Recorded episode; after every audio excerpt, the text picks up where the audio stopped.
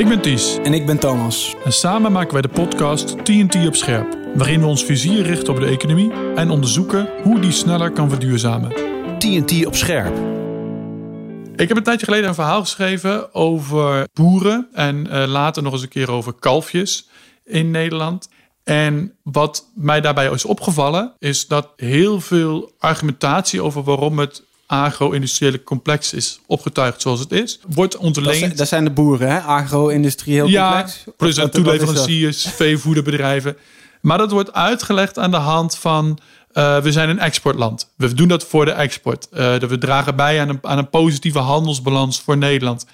En dat is goed.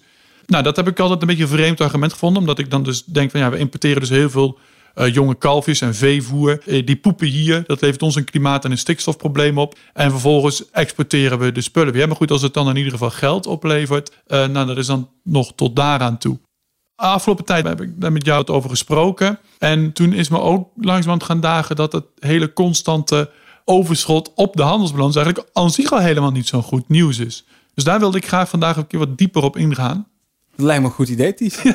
Fijn, gelukkig. Het is eigenlijk een, een, een best, als je erover nadenkt wat het betekent, is het best een raar idee dat het goed is voor je land dat je elk jaar voor miljarden te veel produceert en al die spullen naar het buitenland stuurt. Want dat is wat je doet, jaar in, jaar uit. En het keert zich dus ook niet om. We doen het al tien jaar lang, hebben we een enorm overschot op onze handelsbalans. En ja, ik dacht eigenlijk altijd, als je meer spullen krijgt, dan zien we dat als iets positiefs. Maar nu vinden wij het dus mooi dat we voor de rest van de wereld spullen maken. Ja, misschien is het goed om heel even een getalletje hier aan te hangen. Ehm, de overschot op de handelsbalans afgelopen jaar voor Nederland was 80 miljard. 80 miljard. Ja, En dit soort bedragen? 2018 ook. Ja, En daarvoor was het iets, ja, iets minder, maar het, het is al eh, tien jaar boven de 50 miljard. Ja, precies. Dus tientallen miljarden produceren wij meer dan het buitenland eigenlijk eh, voor Nederland eh, eh, produceert.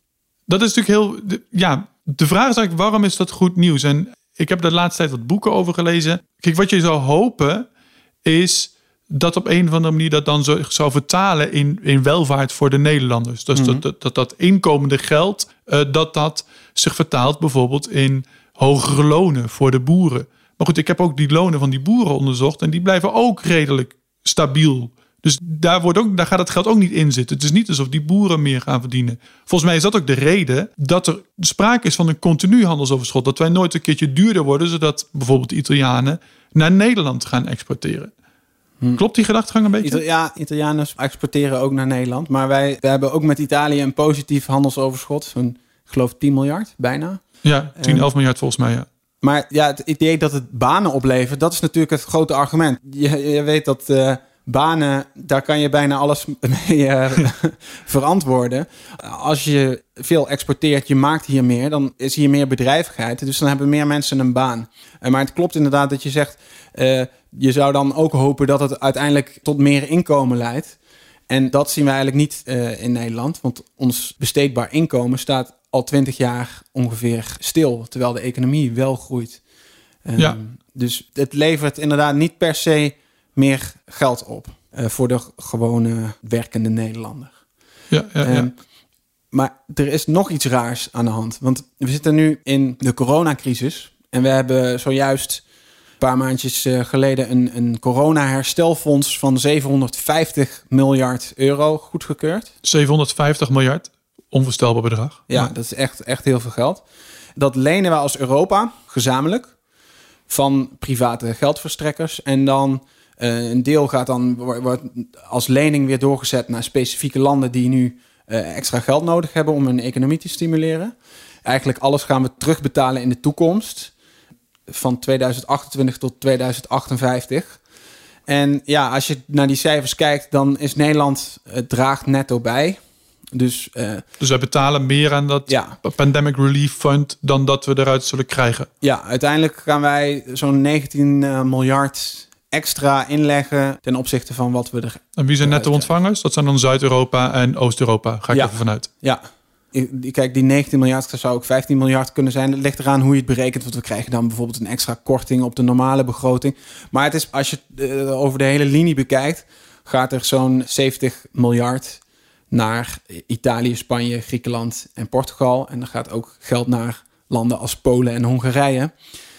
Dus uh, het is niet alleen Zuid-Europa, maar er gaat gewoon geld van Nederland, Duitsland, Frankrijk, de noordelijke landen naar die zuidelijke landen. En nou, dat, dat heeft met corona te maken, omdat nu door de crisis de economieën in die landen ook hard zijn geraakt. Daardoor is er extra stimulans vanuit de overheid nodig om te zorgen dat, dat de crisis niet nog erger wordt. En zodat die bedrijven ja, die nu even haperen wel overeind gehouden kunnen worden. Alleen het is eigenlijk een meer structureel probleem dan hoe we, hoe we dat benaderen. En de reden die Rutte nu ook geeft waarom dat geld naar die landen moet, is dat hij zegt uh, dat is uiteindelijk eigen belang. Dat is goed voor Nederland als exportland. Ja. Dus er komt weer datzelfde verhaal terug. En Nederland exportland is nu afhankelijk van uh, de Italianen. Hè, laten we de Italianen dan even als voorbeeld houden. Mm -hmm. uh, die onze bloemen kopen. En als zij onze bloemen niet meer kopen, dan, dan, ja, dan is dat niet goed voor onze, onze export. Maar uh, ze moeten dat wel kunnen blijven betalen. En om dat te kunnen betalen, hebben zij al hoge schulden als land. En als we nu niet ze meer geld uitlenen, dan gaat Italië niet meer genoeg geld hebben om onze spullen te kopen. Dus het is eigenlijk nu, nu uh, als, je, als je het helemaal plat slaat, het verhaal dat er geld vanuit Nederland naar de andere landen gestuurd moet worden, zodat ze onze spullen kunnen blijven kopen. Ja. En ja, dat is eigenlijk. Dat is natuurlijk heel raar. En de lonen stijgen hier niet, omdat we, we graag onze voorsprong op het gebied van Italië willen blijven behouden. En en vervolgens het geld dat hier aan winst dan overblijft in de zakken van ondernemingen, dat eindigt via uh, kapitaalbezitters uiteindelijk weer in Italiaans schuldpapier. Ja, als je naar die, de uh, lopende rekening van Nederland gaat kijken. Aan de ene kant heb je saldo van export minus de import. Dus de producten die wij in Nederland maken, exporteren. En het saldo met de producten die we vanuit het buitenland kopen. Volgens mij de klassieke handelsbalans, zoals je dat op de middelbare school ook, uh, ook wel leert. Zeg ja. maar, wat we, wat we exporteren wat we importeren aan goederen en diensten. Ja, precies. En daarnaast hebben we een, eh, wat we, wat we in het Nederlands het factorinkomen uh, noemen. En dat zijn eigenlijk de geldstromen die van rentebetalingen en uh, dividenduitkeringen, dus winstuitkeringen van bedrijven, die vanuit het buitenland naar Nederland worden overgemaakt en die wij vanuit Nederland weer naar het buitenland overmaken. Dus dat nemen we ook mee in de lopende rekening. Daar zien we ook iets interessants. Ja, hele wachten. Ik, ik denk, ik moet ook soms even aan de luisteraars denken. De lopende rekening, dat is dus het de totaal van alle geldstromen die uh, naar Nederland komen, min alle geldstromen die Nederland uitgaan. De lopende rekening. Ja, maar en dat, die is dan weer opgebouwd uit verschillende deelrekeningen, waarvan de handelsbalans er eentje is en dit factorinkomen een andere is. Ja, toch? Ja, ja. Okay. En op die handelsbalans hebben we een enorm overschot. Ja, dat is die 80 miljard waar we het net uh, volgens mij ja. over hadden. En dan heb je daarnaast dus dat factorinkomen. Mm -hmm. En daar zien we dat het allermeeste geld ons land binnenkomt vanuit het buitenland via dividendbetalingen en rentebetalingen. En ook weer het allermeeste geld ons land weer uitgaat. Meer dan alle andere landen in Europa. Dus er is geen enkel Europese land waar zoveel aan dividend en rente binnenkomt als in Nederland. Ja. Ja. En dat denk ik, dat, zal, dat is Nederland belastingparadijs. Ja, dat, dat is ook zo. Want uh, um, de, we worden gevolgd door Luxemburg. Uh, en daarna hebben we... Luxemburg is de, de op één na grootste ontvanger van dividend- en rentebetalingen. Ja, en Luxemburg is nog een stukje kleiner dan Nederland. En we ja. zijn dus allebei groter dan, een stuk groter dan Duitsland wat een economie heeft die meer dan vier keer zo groot is als die van Nederland. Dus het laat al zien dat die verhoudingen uh, helemaal zoek zijn. En daar zit een ander aspect van die lopende rekening en wat er in ons landje gebeurt. En dan zie je dus dat er heel veel, vooral ook geldstromen, dus in en uitgaan. En ja, daar is ook de vraag, wat, wat hebben wij daar als land aan? Want we faciliteren op die manier dus uh, belastingontwijking in die andere landen, bijvoorbeeld die Zuid-Europese landen. Ja, want bijvoorbeeld, uh, dat schreef je in je laatste verhaal, Fiat heeft zijn hoofdkantoor in Nederland staan. Ja. De Italiaanse automaker Fiat. Het geld wat aan dat hoofdkantoor in Nederland wordt overgemaakt, dat is onderdeel van die enorme stroom aan uh, dividendbetalingen, denk ik dan, die Nederland inkomt, ja, toch? Ja, klopt. En die worden dan vervolgens weer naar het buitenland ook weer overgemaakt. Dus de uitkomende stroom is ook vrij groot. Ja. Dus Nederland heeft er op zich het niet alsof dat geld hier in een, in een heel groot pakhuis uh, bij Utrecht Centraal blijft liggen, maar het gaat, of de Zuidas dan waarschijnlijk, het gaat juist de grens over weer. Ja. Dus het saldo is niet eens heel groot. Nee, nee, er blijft ieder jaar uh, een, een, paar miljard over of er gaat een paar miljard extra uit. Maar door die, doordat we dat op die manier hebben georganiseerd, doordat wij het heel makkelijk maken voor Fiat om hier een, dat het aantrekkelijk is voor Fiat om hier een hoofdkantoor te hebben, kan Fiat in Italië ja, ja, belasting ontwijken, minder belasting betalen. Ja, precies. Dat is eigenlijk het idee, toch? Ja. En, en dat... Terwijl Nederland er niet zoveel aan heeft.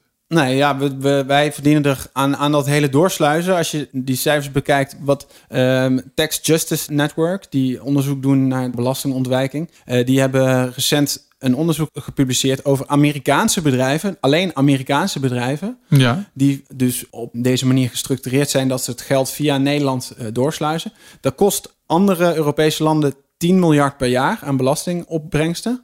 En Nederland levert zo'n 2 miljard op. Dus die bedrijven Oh. verdienen, verdienen 8 miljard, wij krijgen 2 miljard. En dat gaat ten koste van Italië, Frankrijk, eh, Spanje. Dus eigenlijk, dus als je, noemen ze een Amerikaans bedrijf, dus, eh, Apple, Ja, die verkoopt MacBooks in Italië. En dat geld wordt dan via Nederland geleid, waardoor er in Italië de belastingdruk lager is. En Nederland houdt daar dan ja, zo'n 20% van over en 80% van de winst is voor Apple. ja, ja. Daar zou je toch als Italiaanse regering, je toch helemaal lijp van? Ja, dat, dat kost, kost dus heel veel inkomen. En dit, dit is ook een groot discussiepunt in Europa. Maar het is nog niet opgelost. Sterker nog, we hebben nu eh, vorige week als EU... hebben bijvoorbeeld de, de Cayman-eilanden van de zwarte lijst geschrapt... als belastingparadijs. Cayman is geen belastingparadijs. Nee, dus, dus dit soort betalingen... die kunnen gewoon plaatsvinden. En we zeggen telkens wel, we willen er iets aan doen. Nederland eh, ook de wet aangepast. Alleen als je gewoon beter gaat kijken... dan zie je dat eh nieuwe bazen in de wet ontstaan. En dat we dit probleem ook de komende jaren nog zullen helpen. En dat, dat draagt er dus bij aan die spanningen tussen Europese landen. Want dit Ja. kost eh, die andere Europese landen inkomsten. Dit kost Italië gewoon geld. Ja. Ja. En nou, dan terug naar die handelsbalans. Ja, Want die kost Italië ook geld. ja want wij exporteren meer spullen naar hun dan zij naar ons. Ja. Ja, En dat betekent, eh, ja, nu gaan we het echt bilateraal bekijken, Italië en Nederland. Hm. Hè, dat, dat is een beetje eh, tricky, omdat je eigenlijk naar alle landen met elkaar. Hè, de, ene land exporteert naar het andere land. Het is allemaal met elkaar verweven. Dus dat zijn hele grote stromen van goederen. Alleen als je dan naar het totale saldo gaat kijken. Als, je, als we als land 80 miljard meer exporteren dan we importeren. betekent dus eigenlijk dat we voor 80 miljard meer maken dan we kunnen consumeren. En dat komt weer omdat eigenlijk die merknemers die dat maken, die krijgen niet genoeg salaris om zelf die producten te kunnen betalen. Nou ja, volgens mij zit het nog. Zit- ja, die, die krijgen niet genoeg salaris om zelf die producten te, eh, te betalen. En daarom is het ook constant. Toch? Ja. Dus daarom, daarom, kijk, je kan op zich prima natuurlijk één keer een succesjaar hebben en 80 miljard eh, meer eh, exporteren dan je importeert. Maar normaal gesproken zou je dan zeggen, dat vertaalt zich naar de lonen van die mensen. Nou, als dat structureel is, dan krijgen die mensen structureel meer loon. En dan worden de producten hier duurder, wordt de goudse kaas wordt een beetje duurder, de tulpen worden een beetje duurder. En, dan, dan, en, en in de verhouding worden dan de Italiaanse bloemen en kaas wordt goedkoper. En dan gaat dan die handelsbalans met Italië en met de rest van de wereld eigenlijk, gaat zich dan weer wat herstellen. Ja, Toch? Ja, precies, precies. En die balans, hè, die hadden we vroeger ook toen we nog losse munten hadden. Want als wij heel veel exporteerden, en dan moesten die, de mensen in het buitenland moesten de gulden kopen voor hun eigen eh, munt, voor de lieren of de eh, Franse frank inwisselen. Ja, want de tulpen werden afgerekend in guldens. In guldens. Dus je moest, er werd- er kwam een grote vraag naar guldens, als Nederland het op exportgebied heel goed deed. Ja, en als wij dan onze munt werd dan meer waard ten opzichte van die andere munten. Nou, dat was goed voor de eh, mensen die hier in Nederland hun salaris in guldens hadden gehad. Want dan konden ze ook meer kopen voor hun guldens. Dan konden ze naar het buitenland op vakantie, eh, Franse wijntjes importeren, eh, ham uit eh, Italië en Spanje. En dan kreeg je vanzelf dat er weer een evenwicht ontstond. Want dan gingen wij ook weer meer in het buitenland kopen. Want voor ons was het goedkoper. Ja. Voor, voor het buitenland werd het juist duurder om dan die Nederlandse producten te kopen. Dus dan krijg je een, een automatische tegenkracht die dat een beetje corrigeert. Ja, en die dynamiek kon natuurlijk nog eens een keertje extra aangezengeld worden als de Italiaanse centrale bank ziet had van nee, dit gaat wel heel hard. Eh, we zetten ook nog eens extra de geldpers aan, zodat er nog meer lieren op de markt komen. En eh, dan devalueert die munt verder en dan ja, worden de Italiaanse producten naar verhouding goedkoper. Ja. Die wisselwerking is sinds de euro bestaat niet meer. Nee. Dat hoor je dus ook wel veel. Dan zeggen we, de, de euro is eigenlijk te duur voor de Zuid-Europeanen en te goedkoop voor Nederland en Duitsland. En daarom hebben wij daar een enorm voordeel van, omdat wij dus continu kunnen blijven exporteren. En dan het voordeel is dat Nederland exportland floreert. Ja. Dat deel zijn dus ook een beetje onzichtbare voordelen, want dat zijn minder directe geldstromen dan die via de EU-begroting worden overgemaakt elke Ja, jaar. ja, ja. Ehm, alleen, ja, waar komen de, hè, de voordelen eh, daarvan terecht? Want als, als de Nederlander wel werkt, maar kan eigenlijk dan die extra eh, groei, die extra productiviteit, kan hij niet extra spullen verkopen, ja, dan, dan levert dus hier niet zo heel veel op. Tegelijkertijd zorgt het in die landen die stelselmatig meer importeren eh, ook voor problemen. Want daar is dan minder werk. Want als je Ja. meer producten uit het buitenland haalt, en dan heb je, eh, Zelf geen werk. heb je zelf geen werk. Dus Ja. dat, is, dat is eigenlijk heel simpel. En hoe kan het dan toch blijven bestaan? Want dat is eigenlijk het grote vraagstuk. Hoe, hoe kan dan die balans zo lang doorgaan? Nou, dat komt... Nou, hele- misschien nog heel even, eh, weer even met de luisteraar gedacht. eh, Traditioneel waren er twee wapens in de toolkist om hier wat aan te doen. Eén was door gewoon Nederlandse lonen te verhogen. Dan worden de Nederlandse producten vanzelf duurder. Nou, dat gebeurt niet. Anderzijds zou die eh, dynamiek van verschillende munten die handelsbalans herstellen. En dat gebeurt ook niet. Ja, Dus wat gebeurt er dan met het geld? Ja, ja, en dat lonen verhogen, dat zou in principe nu nog steeds kunnen. Ja. Maar dat met die eh, munten, dat kan niet meer. En wat, wat is het resultaat? Dat er wel ieder jaar dus 80 miljard deze kant uitgaat. En dat komt wel ergens terecht. Nou, En waar komt dat dan terecht? nou, dat komt terecht met name bij de aandeelhouders en de financiers van die, die exportbedrijven hier in Nederland. Het komt op allerlei plekken terecht, want de aandeelhouders, dat zijn ook de Nederlandse pensioenfondsen. En op die manier komt een deel van het geld wel bij de gewone Ja. Nederlander terecht. Bij gepensioneerde De Nederlander. gepensioneerde Nederlander. En die ziet dat dan terug in zijn pensioenvermogen. Maar ja, dat, dat is wel eh, slechts een deel van dat verhaal. En ook een groot deel komt terecht bij gewoon ja, mensen met aandelen. Dat zijn over het algemeen welgestelde eh, mensen. Sommige, soms heel welgestelde eh, miljardairs die vanuit het buitenland investeren. Dus maar dat, dat ook is zeg maar, de, dat, het- dan heb je het over de eh, dividenduitkering die gedaan wordt omdat zo'n bedrijf meer veel winst maakt. Dan gaat dan een dividend gaat dan naar de aandeelhouders. Ja. Toch? Ja, Maar zo'n pensioenfonds, wat doet die dan vervolgens met het geld? Want die, die koopt ook weer Italiaans schuldpapier dan. Toch? Want er staat ook weer Italiaans schuldpapier op de balans van ABP. Ja. Ja, er komt elk jaar dus, laten we die 80 miljard even pakken, die Ja. is binnengekomen. Die moet ons land ook weer uitgaan. Want anders hebben ze in het buitenland niet genoeg geld om onze Nederlandse producten te kopen. Dus dat is altijd met elkaar Moet in dat? balans. Moet dat? Moet Ja. dat geld? We kunnen dat niet. Ja, we kun, als we daarop blijven, zouden blijven zitten, dat geld blijft gewoon in Nederland. Dan, Dan is er in, te- in het buitenland te weinig geld om, Om die spullen te om die kopen. 80 miljard. Ja, ja, want tuurlijk. Die ja, moeten ieder ja. jaar worden overgemaakt. En Italië kan niet dat geld zelf creëren. Dus die moeten dat ergens vandaan halen. Dus die Italianen... eh, we, we praten nu telkens over Italië. Maar Ja, dat is ja. een beetje misleidend. Want Italië heeft inmiddels ook een exportoverschot. Dus Ik zat daar laatst aan te kijken. Ja, die, die, doen, eh, die, doen, eh, die werken ook hard, zeg maar. Maar dus landen die een, eh, meer importeren dan ze exporteren. Dus een structureel tekort hebben op de handelsbalans, waar Nederland een structureel overschot heeft, ja, die moeten op een of andere manier een geldstroom het land inkrijgen om die spullen te kunnen betalen. en dat zijn eigenlijk dus de rijkere Nederlanders die dat geld uitlenen in die andere landen. Ja. En dan krijgen ze daarvoor in de plaats assets, dus waardepapieren. Van ik heb een lening en jij moet mij de komende jaren zoveel rente gaan betalen. Ja. Dat komt dan weer via dat factorinkomen ergens Ja. in dat bedrag terug. En dan weten we niet precies wat nou echt is, wat alleen maar belasting doorsluis is. Dus dat is die grote dat hele factorinkomen, dat snappen we eigenlijk ook niet precies Black- waaruit dat bestaat. Maar goed, box. ja. Dus dat komt daarin. Maar ehm, in, in, in dit geval is het gewoon... als je stelselmatig voor 80 miljard te veel producten... eigenlijk naar andere landen verscheept... dan moet je ook zorgen dat dat geld eh, daar terecht komt. ja. En dus moeten we elk jaar weer geld uitlijnen aan het buitenland. En dat zien we dus ook terug in de eh, buitenlandse investeringspositie van Nederland. We hebben nu eigenlijk ja, meer dan 700 miljard aan bezittingen in het buitenland. En wat zijn dan bezittingen? Is dat ook schuldpapier? Dat zijn schuldpapieren. Oké, Dus- ja. Dus, dus, Dus, ook- het is niet, het is niet eh, we hebben eh, een Italiaanse fabriek eh, gekocht ja, zo. dat kan, dat kan ook. Oh, dat kan ook, ja. Maar schuldpapieren zijn een belangrijk eh, onderdeel van dat geheel. Het is gewoon geld wat we hebben uitgeleend aan het buitenland. Mhm. En dat was tien, tien jaar geleden was dat eh, nog negatief, eh, dat bedrag. Dus we hebben enorme positie van bezit in het buitenland opgebouwd. Alleen daar is ook weer de vraag: wie hebben dat bezit? Zijn dat de, de pensioenfondsen? Zijn we dat met z'n allen? Of zit daar toch een groot deel ja, bij een kleine groep mensen die daar wel flink van profiteert? Het is waarschijnlijk allebei, toch? Bedoel, het, zal een deel ja, pensioenfondsen zijn en een deel uh, vermogende Nederlanders. Ja, het is een mix van die, van, van die twee. Maar dan krijg je natuurlijk wel een heel cynisch gebeuren langzamerhand. Dus omdat wij constant een enorm handelsoverschot hebben, moet er geld naar het buitenland zodat zij onze spulletjes kunnen kopen.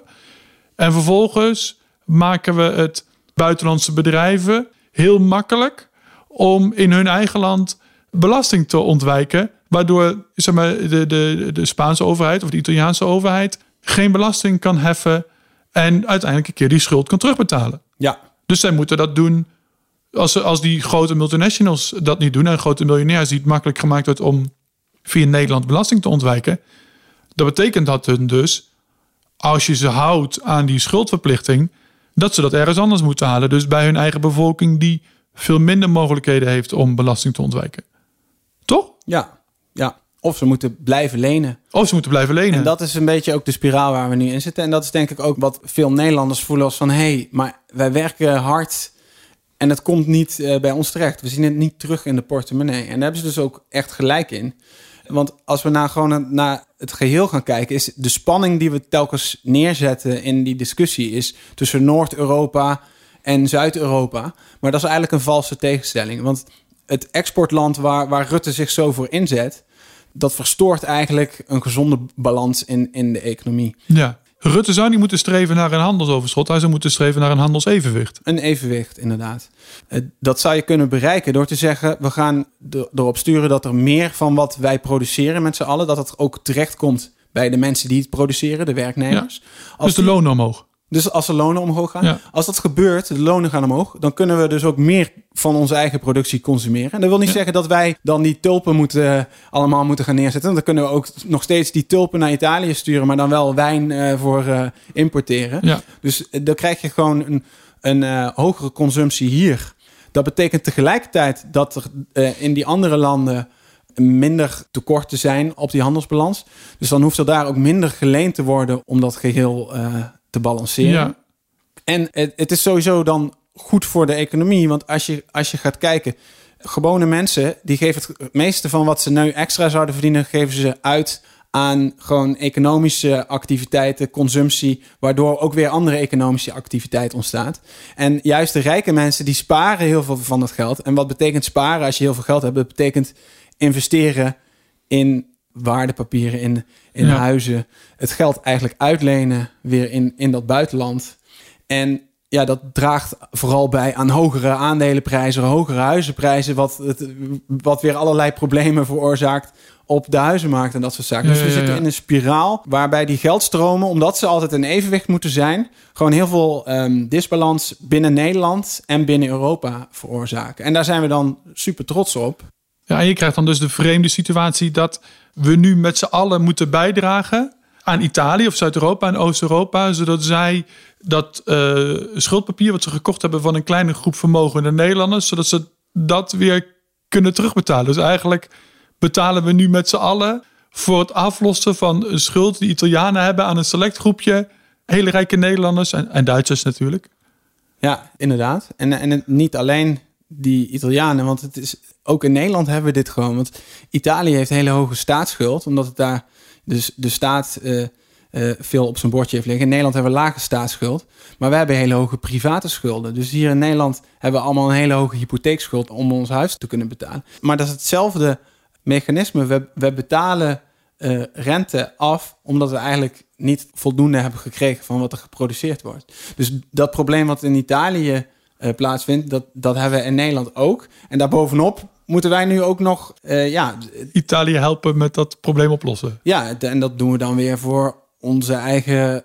Ons eigen ja, het, is wel, het zijn wel Nederlanders, maar dan wel andere groepen Nederlanders. Ja, terwijl eigenlijk de, de, de, de, de oplossing hier, of een deel van de oplossing die nog wel in de toolkit zit, maar die we gewoon op dit moment nog steeds niet gebruiken, is gewoon lonen omhoog, besteedbare inkomens omhoog, hier in Nederland, zodat wij duurder worden, zodat die handelsbalans zich kan herstellen en dat we hier die private schuld die we zelf hier in Nederland hebben, zodat we ook gewoon meer verdienen waarop we die zelf weer kunnen aflossen. Ja, dat, dat zou een hele logische stap zijn om dat permanente overschot wat naar beneden te brengen. En dat, dat is een heel ander verhaal dan uh, ja, wat, wat de regering toch zegt. We willen dat vooral in stand houden. En daarbij negeer je denk ik een deel van de problematiek uh, die je ermee veroorzaakt. Ja. En dat is gewoon niet een heel eerlijk verhaal. Want nu gaat het telkens over: moeten we wel dat geld naar Italië sturen? Nou, als, als de Italiaanse economie nog verder achterop raakt, ja, dat is slecht voor heel Europa. Alleen we kunnen niet tegelijkertijd blijven zeggen: exportland Nederland is helemaal top en dat moet gewoon zo doorgaan zoals het altijd is, nee. is gegaan. Dus precies dezelfde, dat zijn twee kanten van precies dezelfde medaille. Ja. We zijn nu zover dat uh, onze regering ook eisen stelt dat Italië eigenlijk net zo uh, wordt als Nederland. Ja, en Italië ja. is ook goed op weg, want die hebben dus ook inmiddels een exportoverschot. En eigenlijk heeft Europa als geheel nu een exportoverschot. Dus wat het probleem wat wij van Europa kennen, zijn we nu naar de rest van de wereld aan het verplaatsen. En ja, dat is eigenlijk wel, ik, ik denk daarom juist het moment om na te denken: hey, wacht even, we, we kennen deze problematiek. Kunnen we dit wel naar onszelf blijven verantwoorden? Dat wij dat exportland willen zijn en blijven zonder te accepteren dat er een, een schaduwkant aan dat verhaal zit. Ja, volgens mij is dat een uh, heel mooi einde van deze allereerste podcast. Thomas Bonne. Stoppen. Vond het hartstikke leuk. Goed.